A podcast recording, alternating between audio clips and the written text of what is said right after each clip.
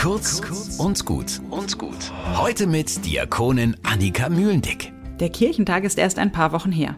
Spannend war's, schön, gesellig und manchmal ein bisschen nervenaufreibend. Zum Beispiel, als ich ein Feierabend mal für 50 Menschen vorbereitet hatte, aber spontan 100 vor der Kirche standen. Auf der einen Seite, wow, ganz schön toll, dass so viele mit uns Feierabend mal feiern wollen. Auf der anderen Seite, ich kann nicht mit zwei Broten 5000 Menschen speisen, ich bin ja nicht Jesus. Vielleicht könnt ihr euch mein steigendes Stresslevel vorstellen. Schnell noch die Anzahl der Stühle verdoppeln. Oh, gut, dass wir noch Orangensaft haben, als Ergänzung zum Traubensaft.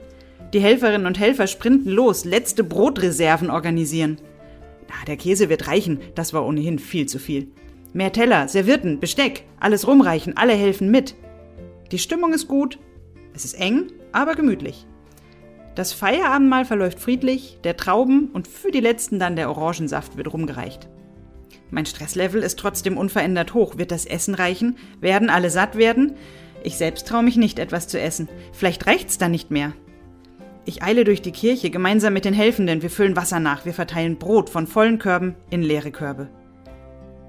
Langsam wirken die Menschen gesättigt.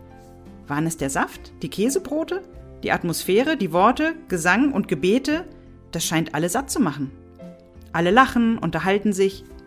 Ein Pfadfinder vom hinteren Tisch schmiert mir ein Brot. Ich sei ja so gehetzt, erklärt er, da müsse ich doch erst mal was essen. Als nach dem Gottesdienst alle rausspazieren, redend, letzte Weintrauben kauend, räumen wir auf. Wir tragen alle Reste zusammen. Es ist immer noch ein ganzer Korb mit Brot übrig. Danke Gott.